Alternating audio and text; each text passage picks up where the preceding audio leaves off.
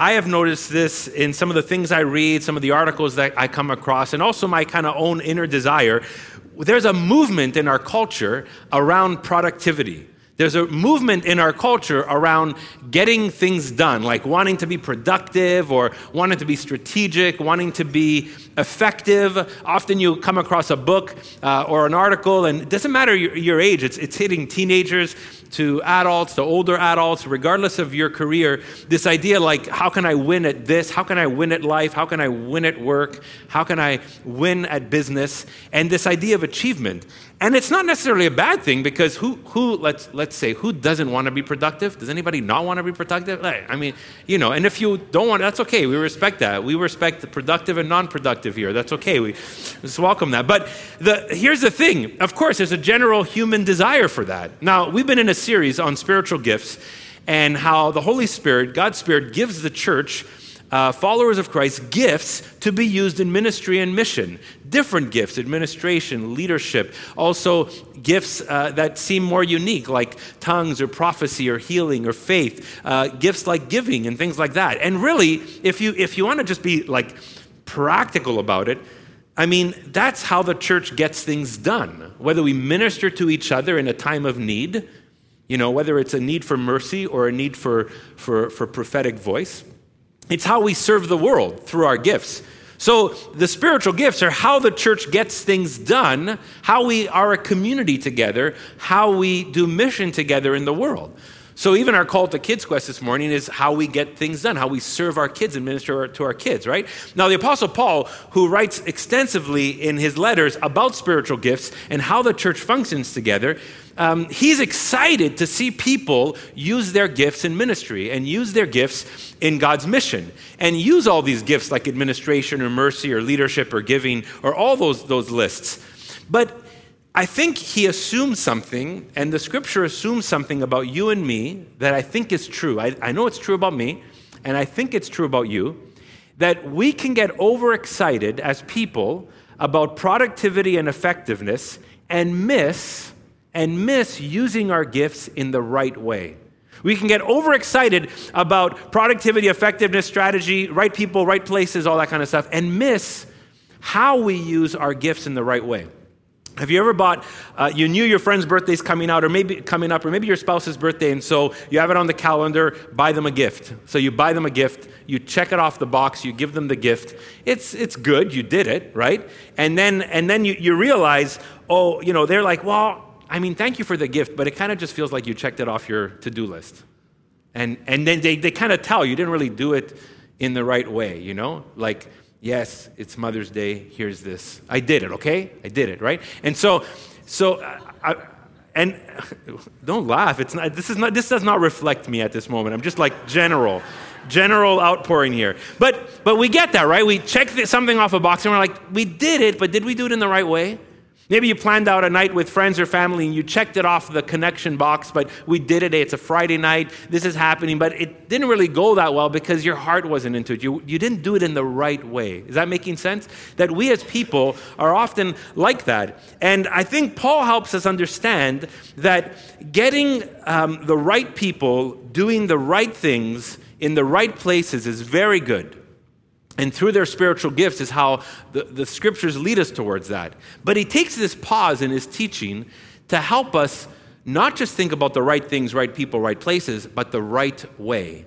The right way. And I wrote this on the screen just so we can catch this and you can also get it later you know, on, on our website. Right people doing right things is not as effective unless done in the right way right things, right people, or maybe add right places, I think can even get sabotaged unless it's done in the right way. Well, what's the right way? Is the right way the procedures? Is the right way the, the, the rules? Is the right way, I mean, there's always procedures to do something, there's always kind of a path. But the way that Paul is talking about is something that is so rampant in the New Testament, and it's the way of love. Paul's talking about the way of love. You can serve doing the right things in the right places, putting the right people there, but if it's not done in the way, the right way of love, it could be useless or damaging even. So I want to take a look at, at what Paul says about this in 1 Corinthians. Uh, we've been reading in chapter 12 quite a bit in this series, and we're coming back to the end of chapter 12 today into chapter 13. And, and he kind of bookends this, like chapter 12, verse 31, and chapter 14, verse 1. If you go to the next slide, I want to read these two verses because he ends this section, well, not a section, it's a whole section on gifts, and he ends a little mini section where he says, after he describes spiritual gifts and we're the body of Christ and things like that, and he says, Now eagerly desire the greater gifts. Love is indispensable. Sorry, that's the, the title. that's the title in, in the Bible. That's not in the Bible. This is the title. Here's the next one. It says, And yet, so now you're going to desire the, the greater gifts, and yet I will show you the most excellent way. So it's like, we've talked about gifts, we're going to still talk about gifts, but let me show you the most excellent way. And in, he, he, he, he writes a whole chapter, chapter 13, and then comes to chapter 14 and says, Follow the way of love and eagerly desire the gifts of the Spirit. Follow the way of love and eagerly desire the gifts of the Spirit. We'll look at chapter 14 in a couple of weeks. But I want you to see those two bookends. And now, Paul, in the middle of that, starts to teach us about the way, the right way to use our gifts to serve in the body of Christ and even in, in Christ's mission. And the main theme is, is love. Now, now I want to show you, like gifts, spiritual gifts. You go to the next slide. Spiritual gifts is like, you know, this is what we've been talking about. There's the box. We checked off spiritual gifts. What is my spiritual gift? How can I find it? How can I serve using it? And sometimes it's like that's plain simple. It seems practical, pragmatic, right? But Paul fits spiritual gift not inside a box.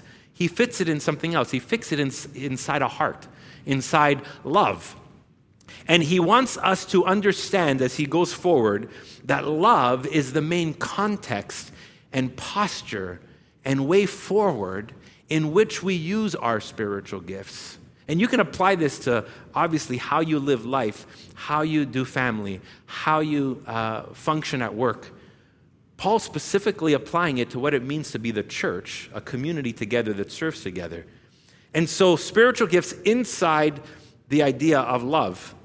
It's the only way to function with spiritual gifts because love is the main theme here. Now, I know love. When you say love, when I say love, some people think romantic love.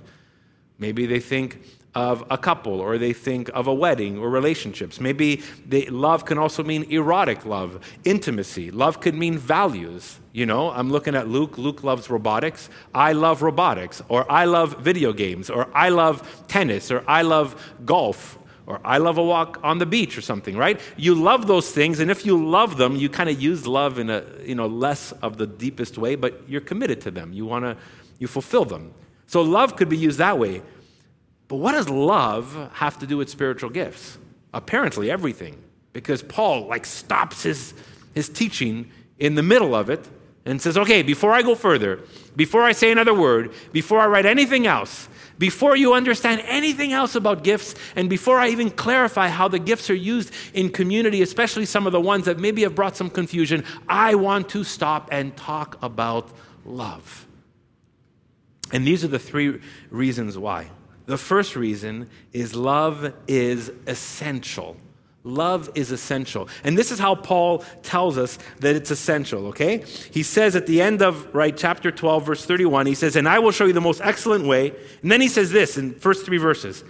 "If I speak in tongues of men or of angels, but do not have love, I'm only a resounding gong or a clanging cymbal. If I have the gift of prophecy and can fathom all mysteries and all knowledge, and if I have a faith that can move mountains, but do not have love, I'm nothing. And if I give all I possess to the poor and give over my body to hardship that I may boast, but do not have love, I gain nothing. So here you have Paul, you know, pauses everything and starts to speak about this, and he starts to use in reference some of the gifts he already talked about in chapter 12, and he's going to talk about in chapter 14, and he uses in other parts of his letters. But we're getting this sense love is essential, that when love is not at the core of spiritual gifts, what does Paul says? It's like noise. You can prophesy, you can speak in tongues, but if you have love, if you don't have love, it's just like a cymbal that just is so loud and so imagine that that's the case here, that I'm talking here and I'm, I'm fulfilling my spiritual gift. And so I'm fulfilling my spiritual gift, and I don't know, let's say I'm going to be teaching right now, but all you hear is this. And it's like pretty noisy, right? Who's annoyed yet? Anybody annoyed? Annoyed? Okay, okay. That was really annoying. It even annoyed me. But that's what Paul's saying. He's like, you can have this gift, but if you don't have love, it's just noise. He says, you can have these other gifts, and he lists some of them faith and knowledge. You can give everything you have and sac- sacrificially to the poor. You can even give your body over to hardship, be persecuted. But if without love, he says, I gain nothing, I am nothing, it's all lost. Love is essential. Love is essential. I remember a couple of years ago, many years ago actually, probably 20 years ago, there was um, a family in a church I was a part of. Their son came to faith in his 30s and lived out out west. And um, to help uh, his parents celebrate that, who were older, and to also kind of come back, maybe to encourage some friends of his. He came back to Montreal to be baptized, and he got baptized in the church I was, I was a part of because his family was from that, from there. And he had had a whirlwind of a life from his, from his teenage years till his 30s. God grabbed his attention, and this guy became a follower of Jesus. He gets baptized, and he comes to Montreal. And a pastor from his church, it was a large church, and so there was a pastor just dedicated to single adults in this church. It was fairly large. And this pastor was, was probably in, in their 50s at the time, and I was maybe 25. So this is like a, you know, 20, 30 year difference between me and this other pastor. And I never forget meeting this person. My wife noticed how kind of like enamored I got with this older pastor because I noticed something so beautiful and authentic and true in him. And while he was there for those couple of weeks, and whenever opportunity I got to have coffee with them or to sit and chat with them, I took it because something drew me to being with them. Because it, and it wasn't just what this, what this person said or what this person did or how, or the gifts God was using in his church or with this, and even this person who got, who became a Christian. But I noticed that this pastor, this individual, and forget the idea that he was even a pastor, he valued people. He poured into people. He did what he did with love he cared for. He, he came and chatted with other pastors. It was not a sense of, of competitiveness in there. And so he had a teaching gift, he had a shepherding gift, he had a, a faith gift, he had a discernment gift, but his love is what made it come alive. And I, it was so noticeable to me, maybe because I didn't see it as much as I wanted to around me, and I just was so drawn to it. And I realized how essential love is. Maybe you've heard this quote and uh, Maya Angelou had said this I've learned that people will forget what you said, people will forget what you did, but people will never forget how you made them feel. People will never forget how you made them feel. Love is so essential.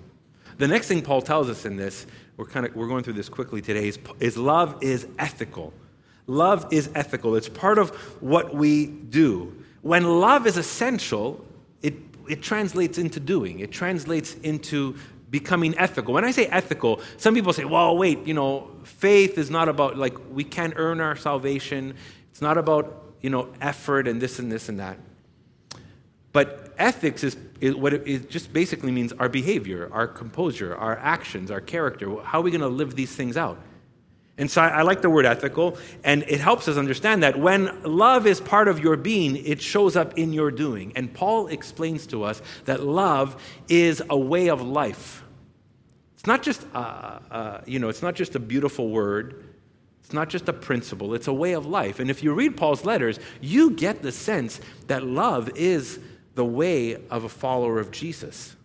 Now, when we read these next words from 1 Corinthians 13, maybe you've heard them at a wedding. Maybe you've heard them quoted at a moment when a couple is getting married, and, and, and it's a beautiful poem. People who don't even believe in Jesus will read this at their wedding. I, I want to read it with you, verses 4 to 7, and they're probably very familiar to you. Love is patient, love is kind, it does not envy, it does not post, boast, it is not proud, it does not dishonor others. It is not self seeking. It is not easily angered. It keeps no record of wrongs. Love does not delight in evil, but rejoices with the truth. It always protects, always trusts, always hopes, always perseveres. And now you may kiss your bride. It's people use this as a wedding poem. but it's not a wedding. I mean, you can use it at a wedding. It's not bad to use it at a wedding, but it's not wasn't written for that. Now, we don't even have to go through all of this. The list is pretty obvious when you read through this. What we're trying to see is this picture that love is ethical. Love is what we do. Love in action is patience and kindness, and the opposite of envy, the opposite of boasting, the opposite of pride, the opposite of dishonoring people but honoring them. It's not self seeking or easily angered. It doesn't keep record of wrongs. It doesn't delight in evil. It rejoices with truth. It protects and trusts and hopes and perseveres. I mean, that's love. And Paul's trying to help us see that love is a way of life. Now, I want to do something with us. If you can go to the next slide and see this, I want us to participate here. So, I want you guys on my right over here, if you guys can, can read through this, and wherever there's a blank, I want you to use the word God. Are you ready? So, who's who's ready? God is, everybody listen, go.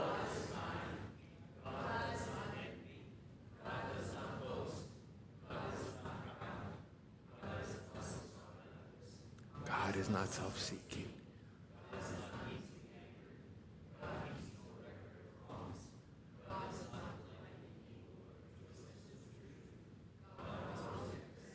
Always trust. Did everybody else hear that? Here's that this, this, description of God. Okay, you guys on the left, my left, I want you to use the word Jesus. The Bible, when we read the New Testament, Jesus is the most fullest expression of God. When we come to know Jesus, we come to know God. Now, can you guys do? Can you guys beat them in, in, in like volume? I'm not knocking you guys. I'm just trying to create some healthy competition here. All right. And so, and let's try and even with the rhythm. You guys ready? I'll start you guys off. Jesus is.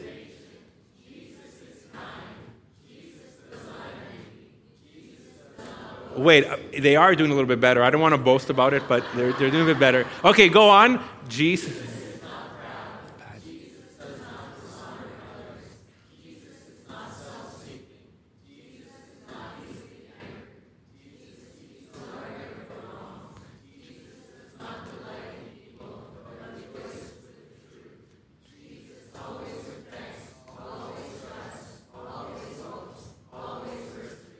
That was good. Okay, now, you got everybody else heard that? God are these things, Jesus are these things. Now, you guys, right here, you're going to do something special. You're going to use the word I. All right? Say it loudly, even if you don't believe it. Okay? Say it, just a section. We'll have something special for you guys. You guys ready? Okay, go. I am patient. I do not. I do not boast dishonor others. I am not. I am.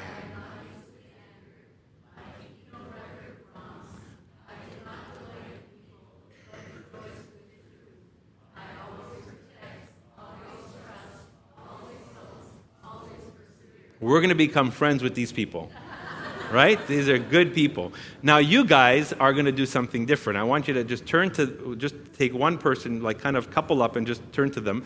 And I want you to use their name. So, for, from this side, so, so, so you're right to your left. So, you're, if you're the person on the right, I want you to tell the person on the left, I want you to use their name. So, Franca will say, Rui is, okay? And I'll stop you halfway through. You guys ready? Say the person's name. You ready? Okay, go for it.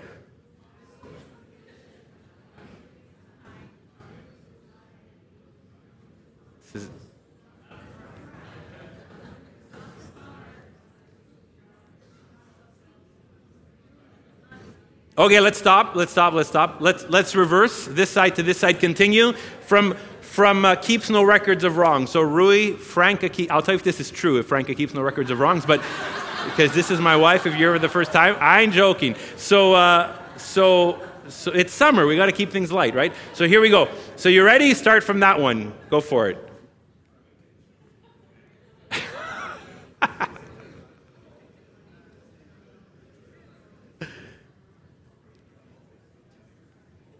Wow, this is getting muddy. I guess when there's a struggle when you're telling when you're describing someone else, is it true? Is it not? It gets muddy. Um, all that stuff. That's that's not why. That's not why. But but just think about this list. We don't have to over-explain it, but it describes first of all who God is. It describes who Jesus is. Obviously, the intent is that it would describe who we are, right? Now, the question I'll leave you with is which one which, which part of this list do you find most difficult? Which part of this list do you find most difficult to express, to live out? Which part of this list would you say this really doesn't reflect my way of life? I struggle with this. Now, don't, don't tell us, but you know, we're going to just go positive and believe that this list encompasses everybody in this section. But, right? But which, which one is more difficult? And here's another question Which one do you see applied when you exercise your spiritual gifts, when you're serving in ministry, when you're serving one another, when someone's doing connections or setting up or, or preparing for worship or kids or hosting a community group or even a phone call to someone or serving behind, this, behind the scenes in administrative work or financial work or things like that? How do you see these things applied? And how are they applied in our community? Because what Paul is getting at is love is ethical, it's the way of life, it's the way we are called to live.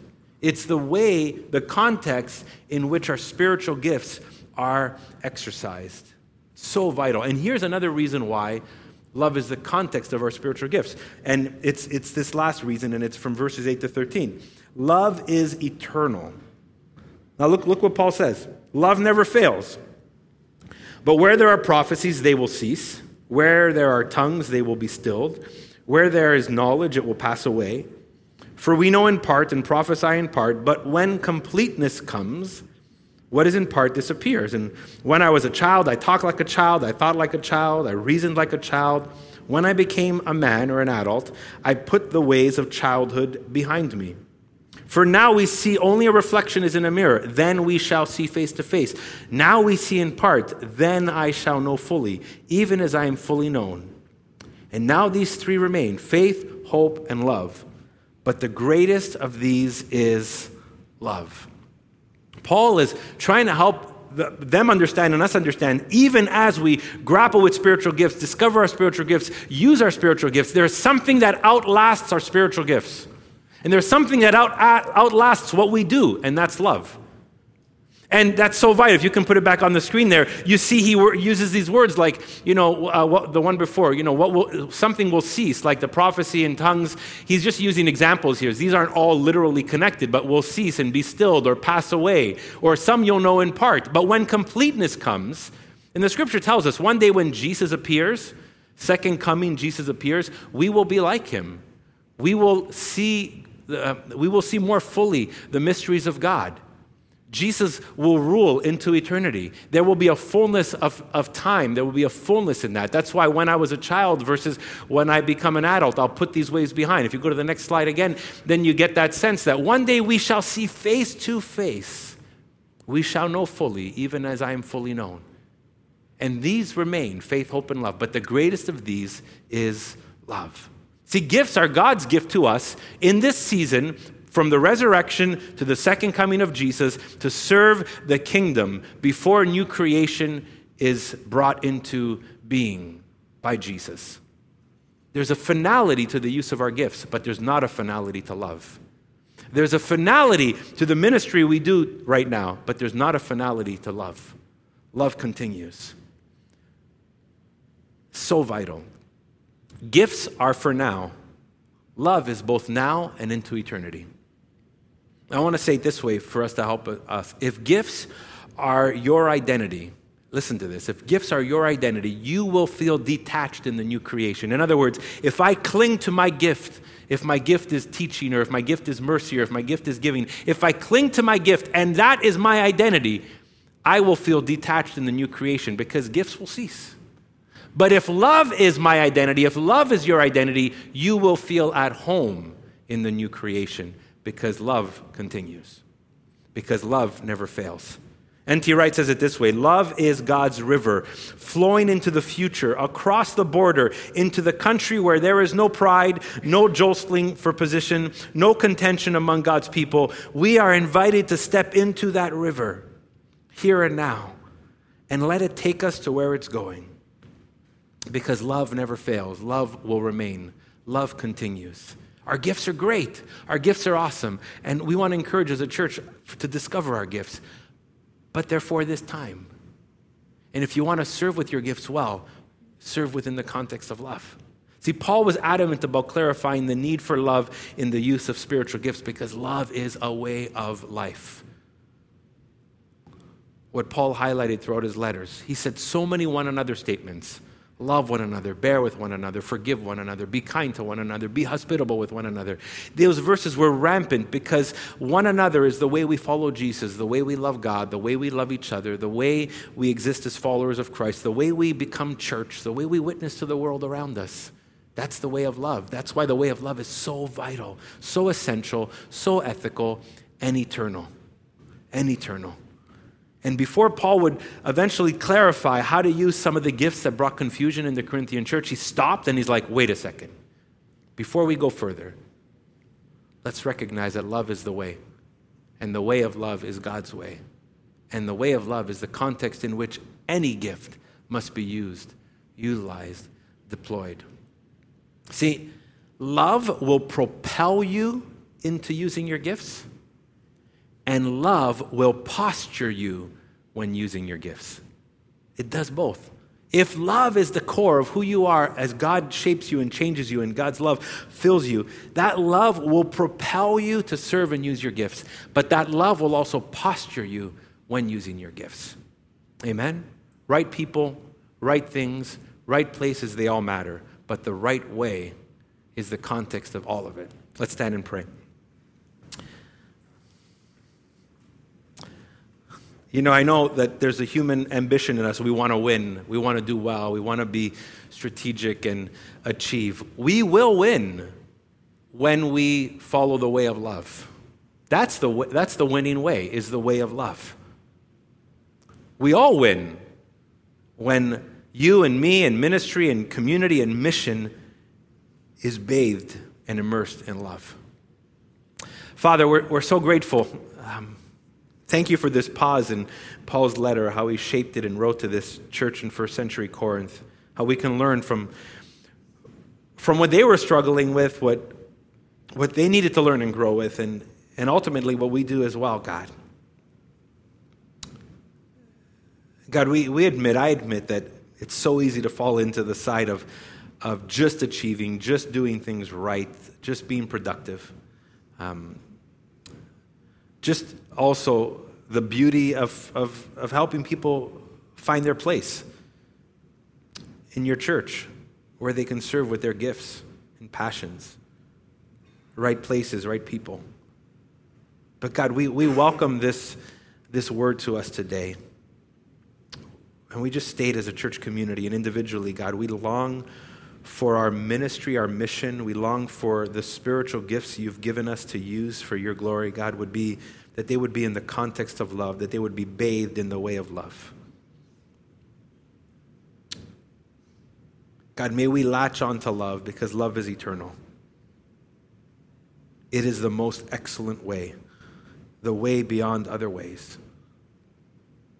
So, God, we surrender ourselves to your work in us by your Spirit to grow us in this way so we can become a community of love, people of love, and that all we do would be immersed in it. In your name we pray, and for your glory, God, and your purposes. Amen.